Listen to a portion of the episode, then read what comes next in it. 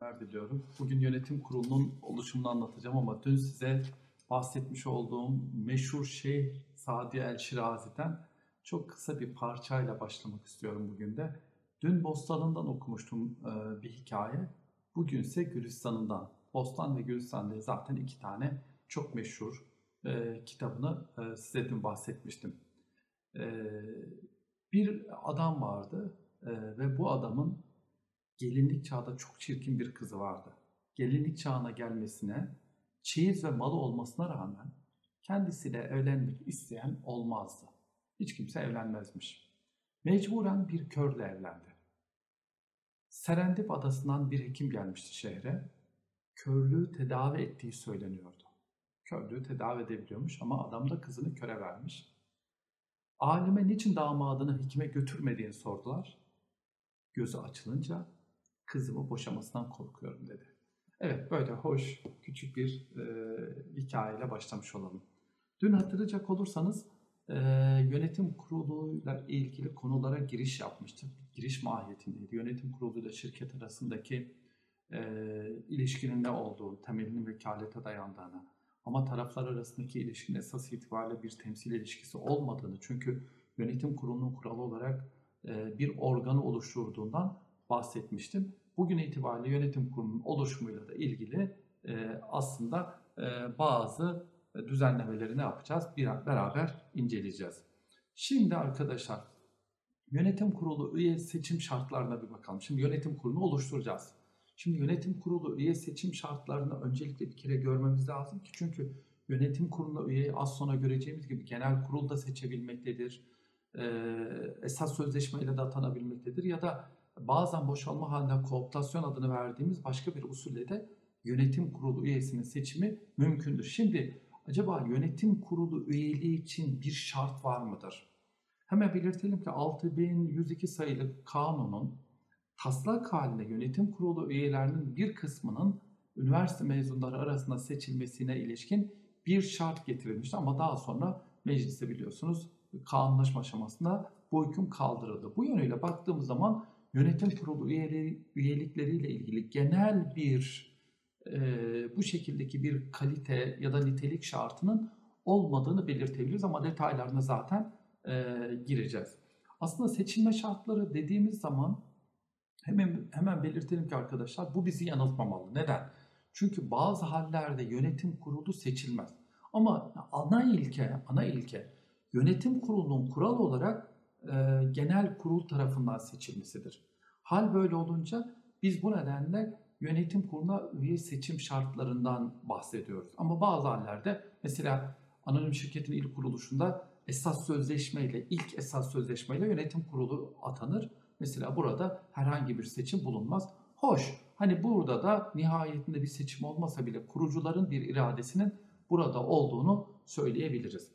Şimdi ee, bir kere bizim kanunumuzu şöyle bir taramaya başlayalım. Bizim kanunumuza baktığımız zaman aslında bir ön şarta yani ilk ön şartına bir kere temas etmemiz gerekiyor. Bu da ehliyetsiz kişilerin yönetim kurulunda üye seçilme şansı bulunmaz. 359. madde çok net bir şekilde şunu söyler. Yönetim kurulu üyelerinin ve tüzel kişi adına tescil edilecek gerçek kişinin tam ehliyetli olmaları şarttır. Bu nedenle bu bizim için ilk kriterdir. Kim olursa olsun, hangi Bundan sonraki şartların ön basamağı, ön şartı demek ki 359. maddeye göre e, bu kimsenin ya da e, tüzel kişi temsilci adına tescil edilecek olan e, kişinin tam ehliyetli olmasıdır. İkincisi özel şartların bulunması. Şimdi bazı kanunlarda gerçekten bazı tür şirketlerin yönetim kurulu üyelikleri için arkadaşlar özel şartlar öngörülmüştür. Nedir bu özel şartlar? Mesela sigortacılık kanuna göre, sigortacılık kanuna göre yönetim kurulu üyelerinin, kurucuların ve e, yine burada görev yapacak bazı kimselerin esas itibariyle belirli niteliklere sahip olması gerekir. Mesela e, iktisat ve hukuk alanında ve sigortacılık alanında hem e, üniversite mezunu olmalarından hem de aynı zamanda bir tecrübeden bahseder ki bu bizim için önemlidir.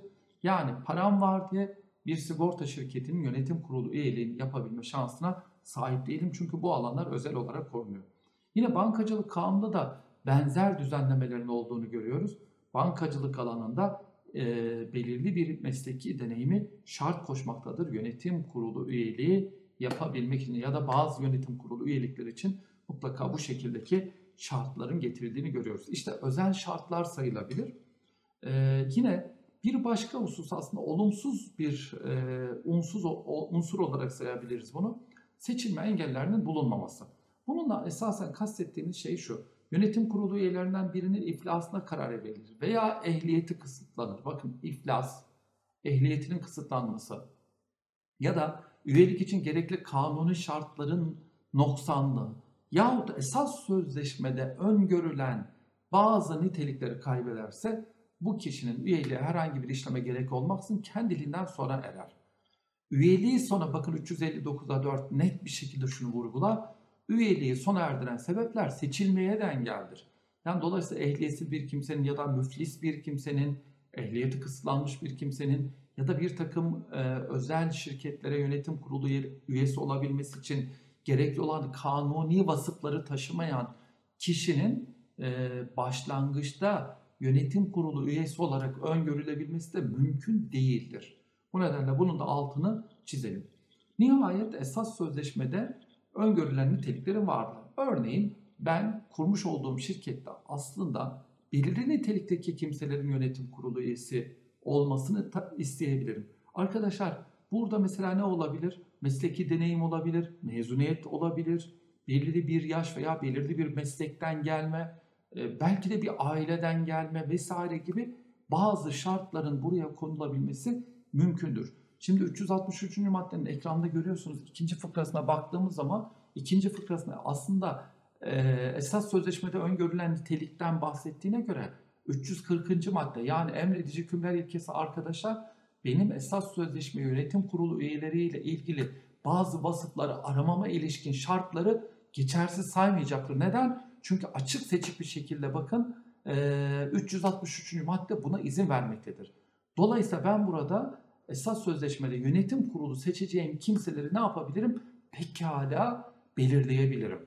Ama arkadaşlar elbette ki bu belirleme ila nihayet sınırsız değildir. Kamu düzenine aykırı şartlar geçersiz olacaktır.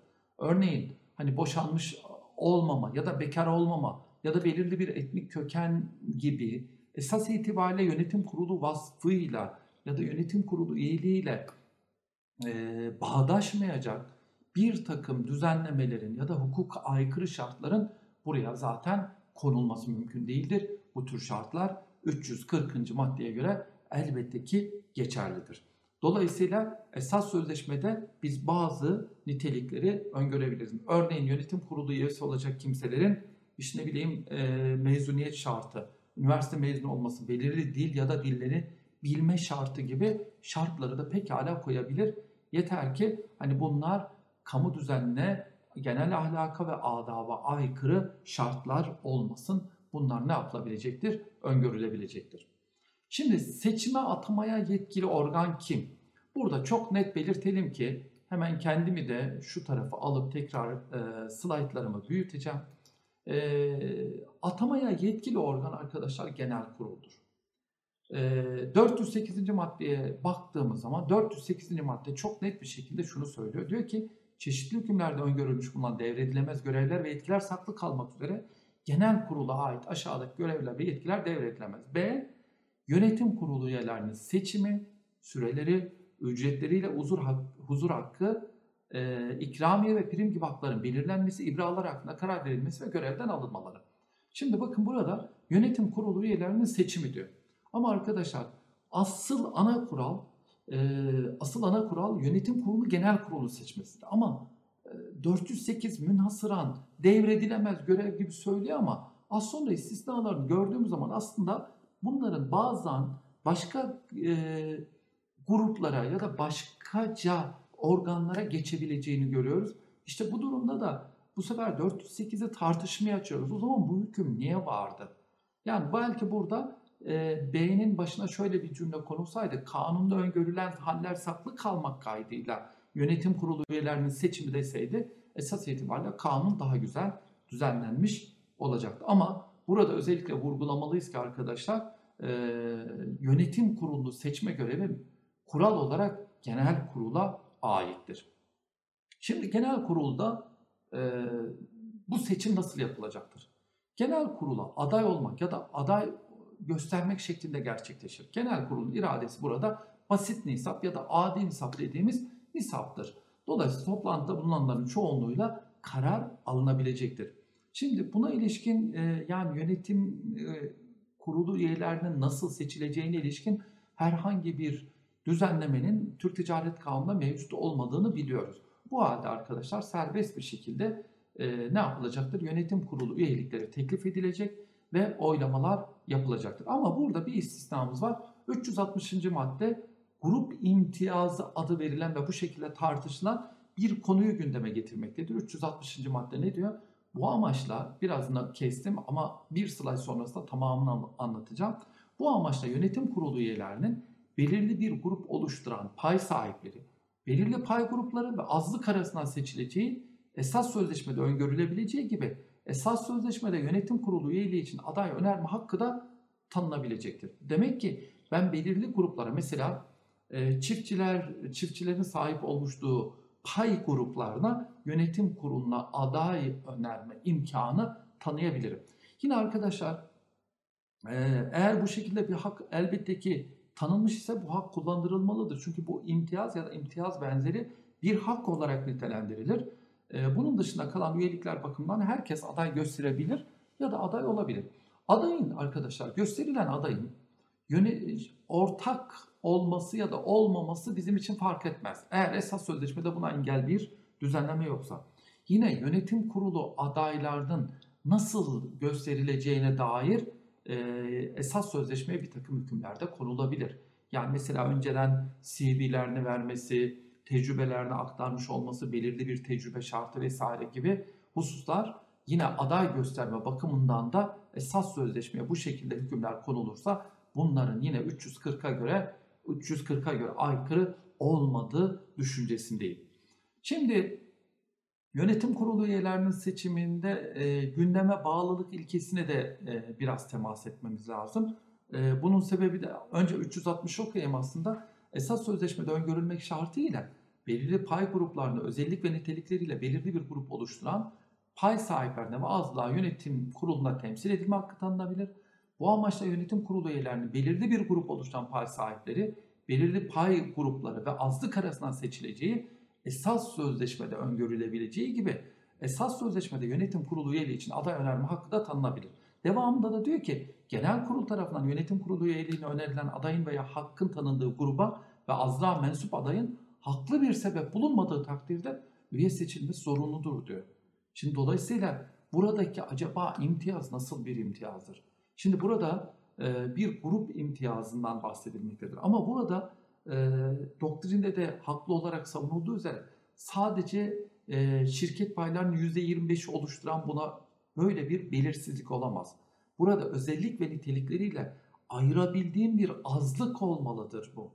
Yoksa %10, %10 o zaman ben %80 olarak %10'un her bir %10'um ayrı bir azlık teşkil eder.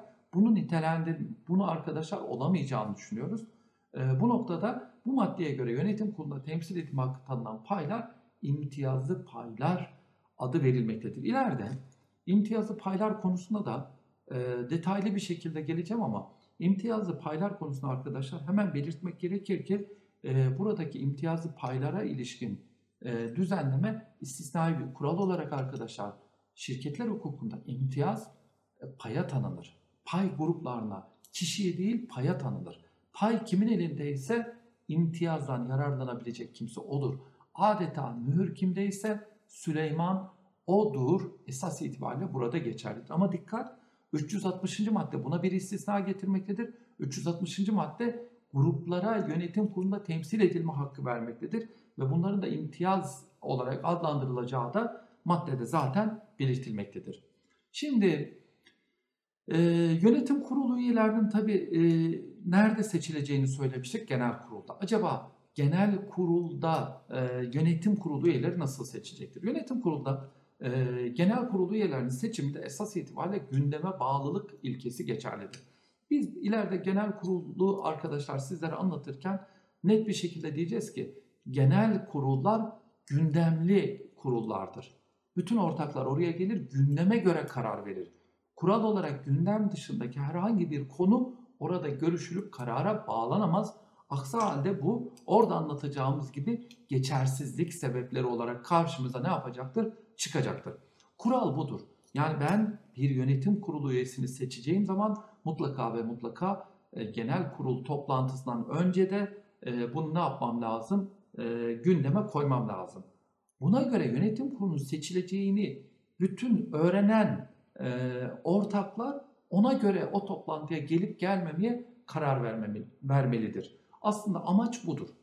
Fakat arkadaşlar yönetim kuruluyla hemen belirtelim yönetim kuruluyla şirket arasındaki ilişkinin bir vekalet ilişkisi olduğunu daha önce belirtmiştim. Bir vekalet ilişkisi olduğu düşünüldüğünde ve bunun e, temelinin de güvene dayandığı düşünüldüğünde buna bir takım istisnaların tanınması zorunlu hale gelecektir. Şimdi bakalım istisnalara. İstisnalardan bir tanesi şu.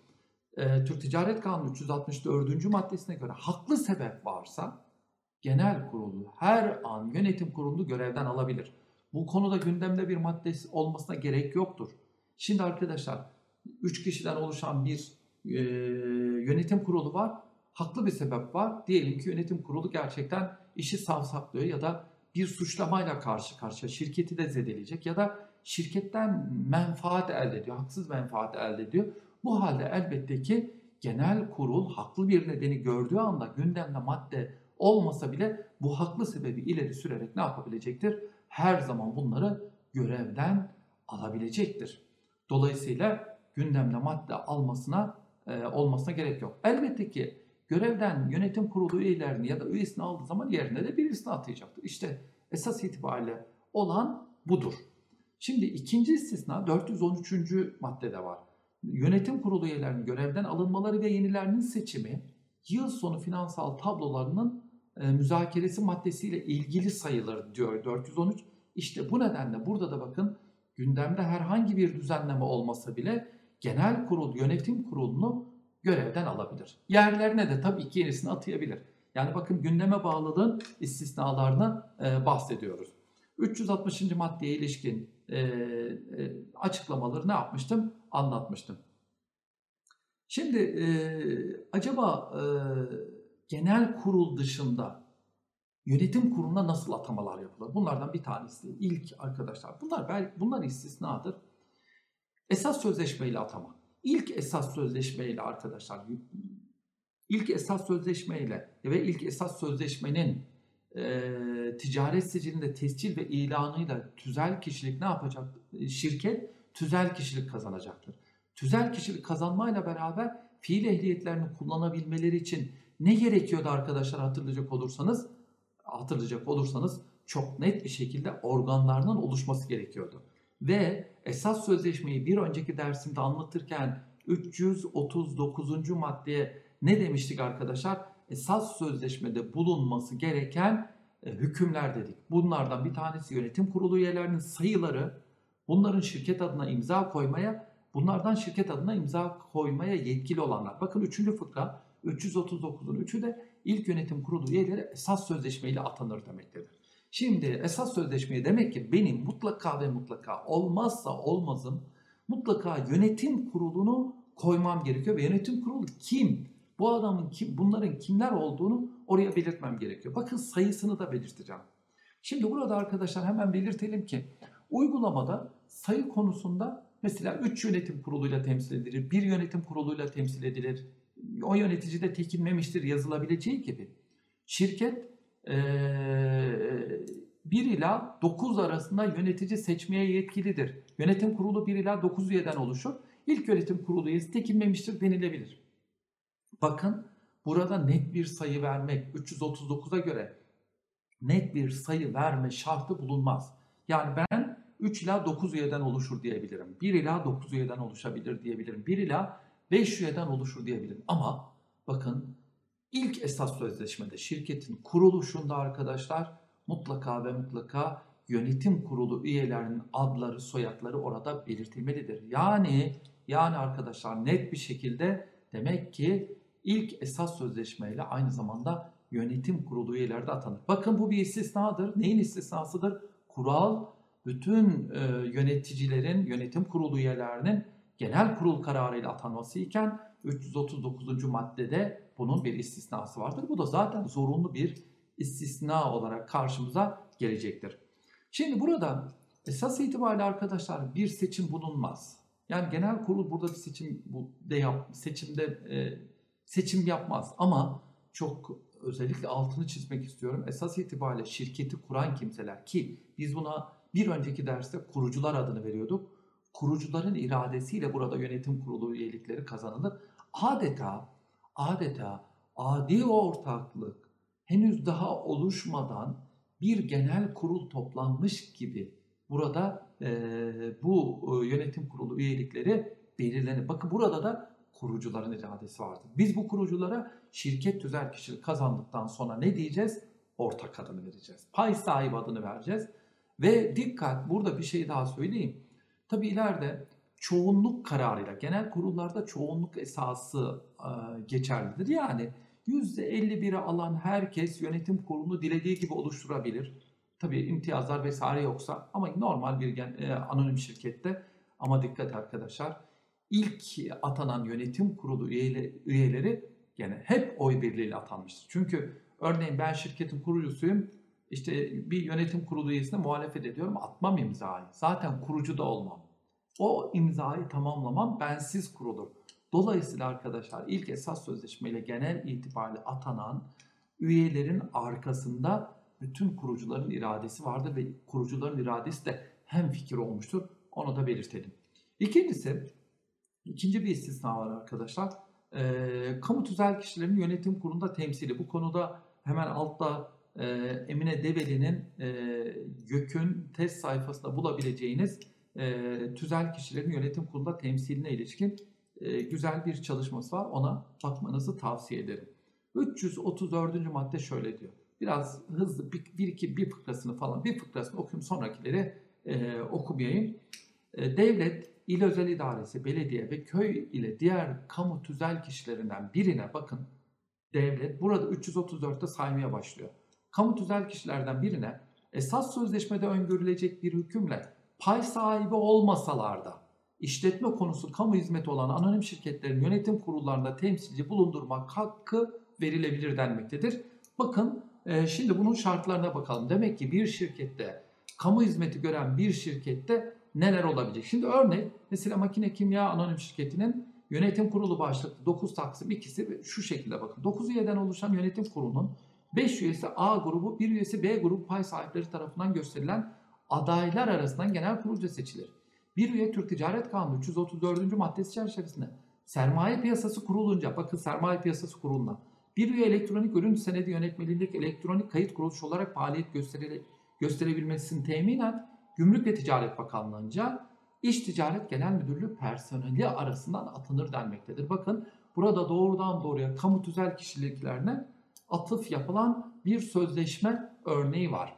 Şimdi e, kamu tüzel kişinin temsilcisinin seçilebilmesi için şu şartların olması gerekiyor arkadaşlar. Yani 334'ün işletilebilmesi için bir kere işletme konusunun kamu hizmeti olması gerekir. Yani kuru fasulye ticareti yapan herhangi bir şirkete siz işte ne bileyim belediyede ya da devlette ya da bir kamu tüzel kişisi gelsin de girsin deme şansınız olmaz. Kamu hizmetini İlhan Özel şu şekilde tanımlıyor.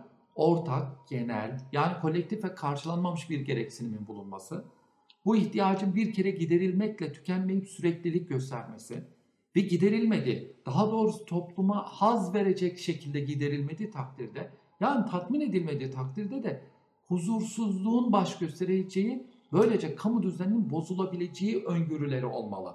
Yine Anayasa Mahkemesi de kamu hizmetini şöyle tanımlıyor. Devlet ya da diğer kamu tüzel kişileri tarafından ya da bunların gözetim ve denetimleri altında genel ve ortak gereksinimleri karşılamak, kamu yararı ya da çıkarını sağlamak için yapılan ve topluma sunulmuş bulunan sürekli ve düzenli etkinlikler şeklinde bir tanımla karşılaşıyoruz. Anayasa Mahkemesi'nin kararında. Bu noktada arkadaşlar kuru fasulye ticareti yapmak ya da ne bileyim herhangi bir işte e, beyaz eşya üretimi yapmak vesaire gibi hususların hiçbirisini biz kamu hizmeti yapan olarak nitelendiremeyiz. Ama örneğin mesela sağlık hizmetleri devletin yapması gereken hizmetlerden bir tanesidir. Bu nedenle arkadaşlar bu tür hizmetler ya da milli savunma demin makine kimya endüstrisinde olduğu gibi savunma sanayine yönelik bu tür şirketlerin demek ki arkadaşlar e, işlerinde kamu tüzel kişilerinin temsilcileri bulunabilecektir. Şimdi bu noktada arkadaşlara altını çizelim. Eğer bir kamu hizmeti görmeyen bir anonim şirket var. Bunun içine de yok belediye de yok işte devletin bir bakanlığı da buraya üye göndersin diyorsak bu 340. maddeye göre geçersiz sayılacaktır. Bunun gerekçesi de arkadaşlar şudur. Esas itibariyle e, aşağıda da yazdım. E, esas itibariyle arkadaşlar bu durum yani kamu hizmeti olmayan bir hususun kamu hizmetine bir yönetim, yönetimde temsil yetkisi tanımak aynı zamanda ortakların yönetime katılma hakkını da sınırlamaktadır. Bu nedenle arkadaşlar 334'ün uygulanabilmesi için o şirketin kamu hizmeti görüyor olması gerekir. Aksi takdirde 340'a göre bu hükümler geçersiz olacaktır. İkincisi, tamam böyle bir şirket var. Savunma sanayinde e, faaliyet gösteriyor. Ama esas sözleşmesinde kamu tüzel kişilerin burada temsilci bulundurabileceğine ilişkin hüküm bulunmuyor. Hal böyle olunca e, burada kamu tüzel kişisinin temsilcisi olmaz. Yani ikinci şartımız arkadaşlar bakın birincisi kamu hizmetiydi. İkincisi esas sözleşmede mutlaka bir hükümle öngörülmelidir. Yine nisap konusunda aslında e, Kırca'ya göre böyle bir arkadaşlar temsilci bulundurma esas itibariyle kanunda düzenlenmemiştir ama kural olarak imtiyaza benzer bir hak tanınmaktadır. Bu nedenle de 421 Taksim 3B uygulanmalıdır. Yani ağırlaştırılmış nisaplarla bu kabul edilebilir arkadaşlar. Bu nedenle arkadaşlar 421'deki ağırlaştırılmış genel kurul esas sözleşmeyi sonradan değiştirecek ise mutlaka 421. maddenin 3. fıkrasındaki arkadaşlar e, şartlar uygulanmalıdır. Ağırlaştırılmış nisaplara, nisaplarla karar alınmalıdır. Sermayenin e, %75'ini temsil eden kimselerin e, oylarıyla bu karar ne yapılabilecektir? Alınabilecektir. 421'in arkadaşlar 3. fıkrasını oraya almadığım için hemen size hızlı bir şekilde bulup e, bunları da arkadaşlar e, burada e, sizlere de izah etmek istiyorum. Şimdi 421'de arkadaşlar farklı hesaplar var. Bu farklı hesaplardan üçüncüsü e, bu meseleyi düzenlemektedir. Hemen 418, 419, 20, 21. Üçüncü fıkrayı okuyorum arkadaşlar. 421 400 yani esas sözleşme değişikliğini gerektiriyor ya. İşte bu esas sözleşme değişikliği. Aşağıdaki esas sözleşme değişiklik, değişiklik kararlar sermayenin en az %75'ini oluşturan payların sahiplerinin veya temsilcilerinin olumlu oylarıyla alınır diyor. Bakın %75'ini en az %75'ini. Bakın burada toplantı nisabı elbette ki toplantı ve karar nisabı olarak ikiye ayıracağız. Toplantı ve karar nisabı da arkadaşlar en az payların %75'ini arkadaşlar sermayenin en az %75'ini oluşturan payların sahiplerinin veya temsilcilerinin oylarıyla alınacaktır. Çünkü bu bir imtiyaz niteliğindedir. Şimdi üçüncüsü arkadaşlar, üçüncü bir şartımız daha var. Temsil edilen kişi de kamu tüzel kişisi olmalıdır. Anayasanın 123. maddesi uyarınca kamu tüzel kişiliği ancak arkadaşlar kanunla ya da kanun verdiği yetkiyle kurulabilir. Maddeye baktığımız zaman arkadaşlar hani ilk maddede devlet yazıyor. Ondan sonra diğer kamu tüzel kişilerde il özel idaresi, belediye ve köy ama bunun dışında da elbette ki e, kanunla ya da yetkiye dayanılarak başkaca kamu tüzel kişileri elbette ki kurulabilecektir. Şimdi bir başka durum daha karşımıza çıkıyor. Bakın bu da kural olarak ne dedik? Tekrar ana kuralı hatırlatayım arkadaşlar. Yönetim kurulu üyesi genel kurulca tanır.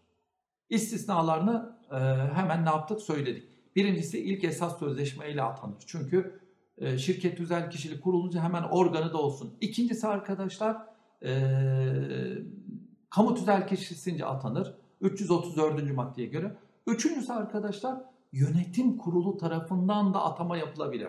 Bakın 363. madde net bir şekilde şunu söylüyor. Diyor ki 334. madde hükmü saklı kalmak üzere herhangi bir sebeple bir üyelik boşalırsa yönetim kurulu kanuni şartları haiz birini geçici olarak yönetim kurulu üyeliğine seçip ilk genel kurulun onayına sunar. Bu yolla seçilen üye onaya sunulduğu genel kurul toplantısına kadar görev yapar ve onaylanması halinde selefinin süresini tamamlar. Yani yeniden bir seçim süresine girmez. 3 yıl devam etmez. Bu atama usulü arkadaşlar uygulamada ve kitaplarda kooptasyon adını alır. Kooptasyon. Yönetim kurulu arkadaşlar boşalan üyelerin yerine yenisini seçmek zorunda değildir. Ancak gerçekten şirketin e, karmaşık bir yapıda olması ve bu nedenle çok sayıda üye seçilmesinin sebepleri, nedenleri varsa yani çok sayıda şirket idare ediliyor. Her bir yönetim kurulu aslında bir başka şirkete bakıyor. Bu şekilde karmaşık bir halde ise yönetim kurulu üyeliğinin istifa, azil ya da başka bir sebeple ehliyetin kaybedilmesi gibi bir sebeple boşalması halinde yönetim kurulu da bu yetkisini kullanmıyorsa elbette ki yönetim kurulu üyelerinin sorumluluğu yoluna gidilebilir. Ama kural olarak böyle bir zorunluluk bulunmaz. Ama seçerse ne olur? Seçerse bu da bir yönetim kurulu üyesi olarak ne yapacaktır? Devam edecektir. Şimdi acaba e, yönetim kurulu bu seçim yapmak zorunda değil ama e, halen kurul vasfını da taşımalıdır. Şimdi saklı tutulan 334. maddeyi hemen bir an önce anlatmıştık arkadaşlar. Kamu tüzel kişisinin temsilcisiyle ilgilidir. Eğer orada bir temsilcinin boşalması söz konusuysa yönetim kurulu orada atama yapmaz. Kamu tüzel kişisi boşalan temsilci yerine yeni temsilcisini atayacaktır. Ee, dolayısıyla yani yönetim kurulunun esas itibariyle bu atamaları kooptasyon usulünü kullanmasının temel nedeni e, işlerin devam ettirilmesidir. Yönetim kurulunun varlığının devam ettirilebilmesidir. Şimdi kooptasyon usulünde arkadaşlar uygulanabilmesi için öncelikle yönetim kurulunun kurul vasfını taşıması gerekir. Hemen örnekler veriyorum. Şimdi ne demek? Arkadaşlar yönetim kurulu 3 kişiden oluşuyor. Eğer yönetim kurulundan 2 üye eksilirse istifa ettiler bıraktı gittiler. Kalan bir kişi 2 kişiyi tamamlayamaz. Çünkü kurul vasfını yitirmiştir. Organ eksikliği meydana gelmiştir. 530. maddede e, bu nedenle kalan bir üyenin yapması gereken şey arkadaşlar genel kurulu toplantıya çağırmaktır. Kendisi atama yapamaz. Buna karşın mesela 3 kişilik yönetim kurulu e, kurulunda bir üye eksilirse diğer geriye kalan iki üye hala kurul vasfını taşıdığı için boşalan bir üyeli üyeyi seçebilir. Bu arada arkadaşlar hemen şöyle söyleyelim. Bazen kriz anlarında 3 üye var, 4 üye var, 3 birden istifa etmek istiyor. En azından geriye kalan üye diğer üyeleri sağduya davet etmeli. Demeli ki sevgili kardeşlerim tamam istifa edin ama önce biriniz istifa edin sonra da biriniz istifa edin. 3 kişilik yönetim kurulunda birisi istifa etti. Ben tuttum onunla birini seçtim. O da istifa etti. Geri kalan yönetim kooptasyon usulüyle seçilmiş bir yönetim kurulu üyesi de arkadaşlar yönetim kurulu üyesi olduğu için e, o da yine kooptasyon kararına katılabilir. Yani onun da katılımıyla bir başka üye seçilebilecektir. Şimdi burada e, hemen belirtelim ki aslında yönetim kurulunun kooptasyon yetkisinin sınırını genel kurulun iradesi oluşturur. Yani mesela e, esas sözleşmede şöyle bir düzenleme var. 3 ila 7 arasında yönetim kurulu seçilir. Genel kurulda 5 üye seçmiş. Yönetim kurulu arkadaşlar bakın genel kurulun seçmediği 2 üyeyi zaten esas sözleşmede var. 2 üye de biz seçelim deme şansına sahip değildir. Yani bakın kooptasyonda yönetim kurulunun seçim yetkisini, yönetim boşalan üyeliklere atama yetkisinin sınırını genel kurulun iradesi oluşturur. Bunun da altını çizmeliyim. Seçilen üye arkadaşlar normal bir yönetim kurulu üyesidir ve ilk genel kurula kadar görev yapar. İlk genel kurulda oylaması yapılır. Oylama yapılsa bile arkadaşlar selefinin süresinde olur. Bunu da altını çizelim. E, zaten Ticaret Sicil Müdürlüğü'ne gittiğiniz zaman da e, bu şekilde kooptasyon usulüyle seçilen üyenin e, seçilme tarihi ancak ve ancak arkadaşlar diğer yönetim kurulu üyelerinin sonu kadar, tarihe kadardır. Yani bütün yönetim kurulu üyeliklerinin tarihini ne yaparlar? Belirlerler. Eşitlerler. Aynı tarihte sona erecektir. Şimdi ilk genel kurulda oya sunulur diyor ama ilk genel kurul olağan bir genel kurul mu yoksa olağanüstü genel kurul mu? Bizim kanun bunu e, söylememiş, netleştirmemiş. Biz buradan anlıyoruz ki her ikisi olabilir. İlk kurul olağan da olabilir, ilk genel kurul, olağanüstü genel kurul da olabilir. Hangisi ise buraya gidilebilir.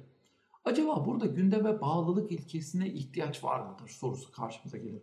Kanun burada herhangi bir şey ifade etmez. Ama benim kanaatime göre kooptasyon usulüyle seçilen yönetim kurulu üyesinin oya sunulabilmesi için gündemde herhangi bir düzenleme olmasına gerek yoktur. Neden? Çünkü arkadaşlar esas itibariyle yönetim kurulunun seçmiş olduğu yönetim kurulu üyesinin arkasına genel kurulun iradesini koymayı murad etmiştir kanun koyucu. O nedenle ne diyor? İlk genel kurulda oya sunulur diyor. Sunulur diyor bakın arkadaşlar sunun diyor. Dolayısıyla e, gündeme bağlılığında benim kanaatimde net bir istisnasıdır. E, hemen burada belirtelim ki hani yönetim kurulu üyesi iki üye bir üye boşalmıştı. Tuttular beni seçtiler. Beni seçtiler diye tutup arkadaşlar onlar beni seçti beni azletme yetkileri yok. Beni azletme yetkisi genel kurula aittir. Bunun da e, altını çizelim. Şimdi bazen bazı başkaca kurullar tarafından da atama yapılabilir. Hani yönetim kuruluna kim atayabilir diyoruz ya. İşte sermaye piyasası kanuna baktığımız zaman 128. maddesinde halka açık ortaklıkların yönetim kurullarında yönetim kurulu üyelerinin tamamının veya bir kısmının görev süresinin dolması veya üyeliklerinin boşalması sebebiyle. Şimdi arkadaşlar halka açık anonim ortaklıklarda burada altını çizmek istediğimiz bir husus daha var. Halka açık anonim ortaklıklarda bakın halka kapalılarda olduğu gibi bir yönetim boşluğuna kanun koyucu e, tahammül etmemektedir. 128K ile de bunu söylüyor. Hemen deminki örneğimizi hatırlayın. 3 kişilik bir yönetim kurulu üyeliğinden ikisi istifa etseydi ya da 3'ü istifa etseydi, hadi ikisi istifa etti. Geriye kalan bir yönetim kurulu üyesi diğerlerini atayamayacaktı. Dolayısıyla yapabileceği tek şey ne demiştik? Genel kurulu toplantıya çağırıp yönetim kurulu seçimine gitmekti. Ama bakın fark halka açık anonim ortaklıklarda nasıl da karşımıza çıkmaktadır. Bakın 128K'da halka açık anonim ortaklıkların yönetim kurullarında yönetim kurulu üyelerinin tamamının veya bir kısmının görev süresinin dolması veya üyelik, üyeliklerinin boşalması sebebiyle yönetim kurulu toplantı yeter sayısının sağlanamaması ve görev süresi dolan veya üyeliği boşalan yönetim kurulu üyelerinin yerlerine görev sürelerinin bitimini veya üyeliğin boşalması takip eden 30 gün içinde yeni yönetim kurulu üyelerini seçmek üzere genel kurulun toplanamaması veya genel kurulda yeter sayı sayıda yönetim kurulu üyesinin seçilememesi durumunda kurul, sermaye piyasası kurulu yerlerini halk açık ortaklık genel kurulunca yeni üyeler seçilinceye veya kurulca başka üyeler atanıncaya kadar görev yapmak üzere yönetim kurulu toplantı yeter sayısını sağlayacak asgari sayıda kurulun kurumsal yönetim ilkelerinde sayılan bağımsızlık kriterlerini sağlayan yönetim kurulu üyelerini reisen atar. Örneğin 3 kişi mi demin boşalmıştı bir tane de atar. Bakın aslında bu bizim halka kapalı anonim ortaklıklarda böyle bir yol kapalı. Ama bakın halka açık anonim ortaklıklarda kurul şirketin yönetim kurulu organından mahrum kalmasını engellemektedir. Engellemek istemektedir. Yani bir halka açık anonim ortaklıkta arkadaşlar kural olarak yönetim kurulu açısından e, bakımından düşünecek olursak organ yokluğundan kolay kolay bahsedilemez. Bahsedilemez daha doğrusu çünkü ne diyor? Ben diyor net bir şekilde kardeşim yönetim kurulu üyesi olarak atıyorum diyor. Şimdi bugün de arkadaşlar esas itibariyle e, kısa kısa dersler yapacağımı söyledim. Çünkü yönetim kurulunu çok çok daha uzun anlatacağız. Sorumluluk bahisleri var. Bugün itibariyle de e, dersimizi bitiriyorum. Önümüzdeki e, derste yönetim kurulunun görev süresi ve görevlerinin sona ermesiyle ilgili olacak. Yine orada kısa bir ders yapacağız. Kısa bir ders diyoruz ama genel itibariyle bir 40 dakikaya yaklaşıyoruz. Hepinize e, iyi günler diliyorum.